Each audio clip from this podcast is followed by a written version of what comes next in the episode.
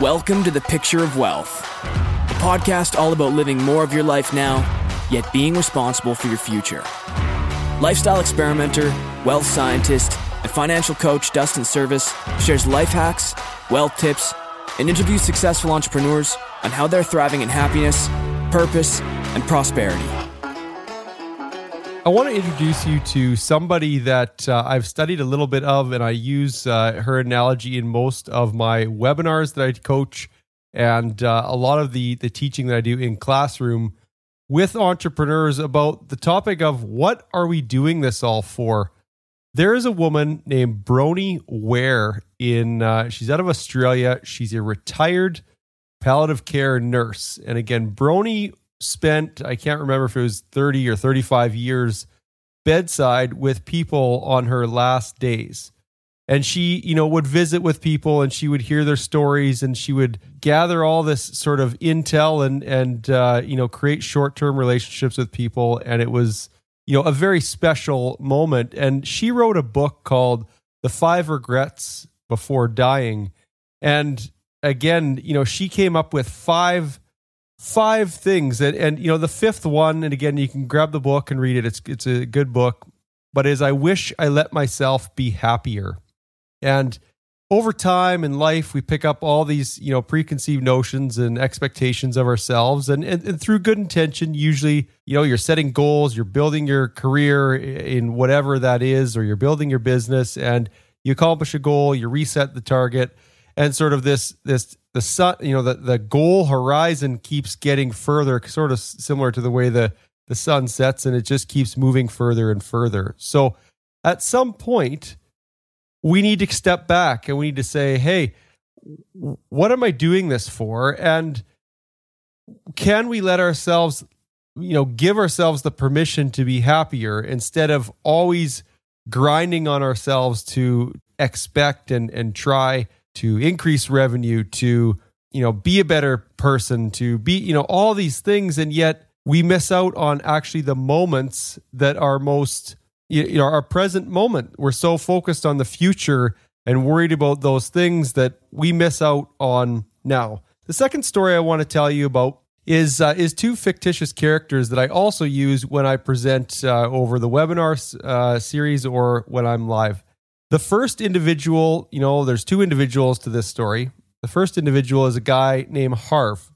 And Harv is a, you know, successful, hard charging workaholic basically who has sacrificed evenings, weekends and reinvested all his money back into his business. And he builds his business and when he gets to age 60, he sells it for 3 million dollars.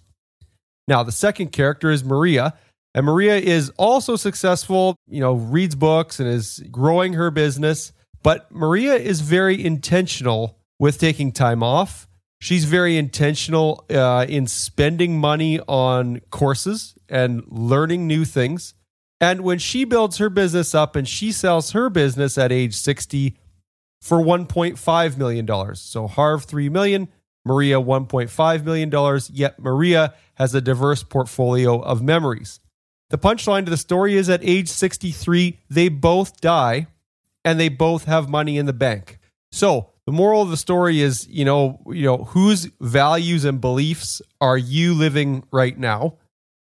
And more importantly, going forward, whose beliefs and values do you want to start living?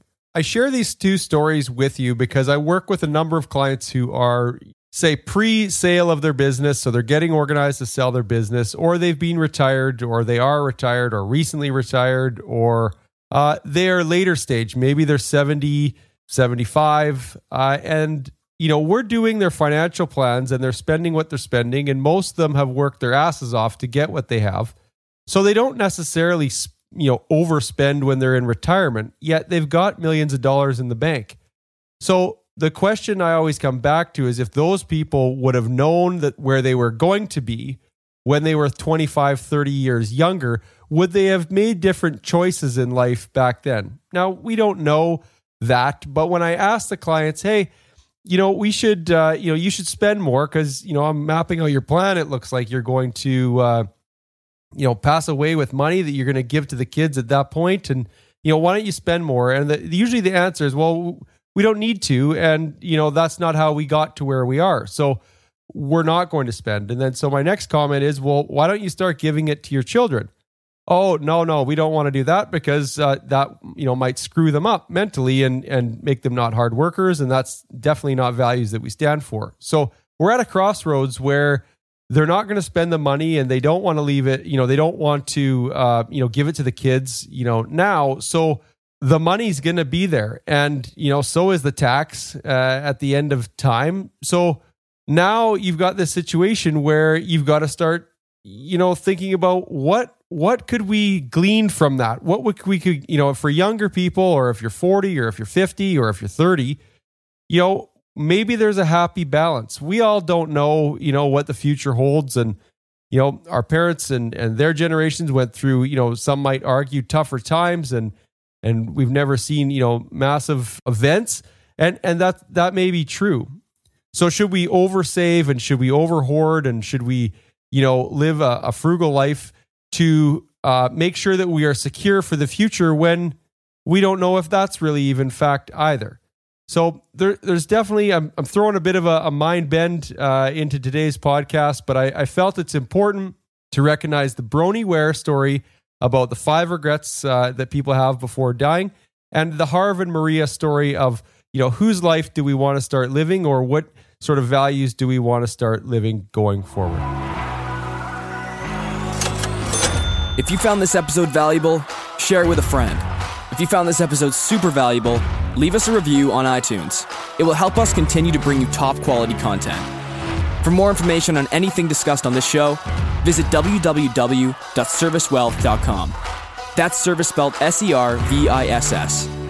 Any investment topics covered on the show are not investment recommendations, and you should seek professional advice before making any investment decisions.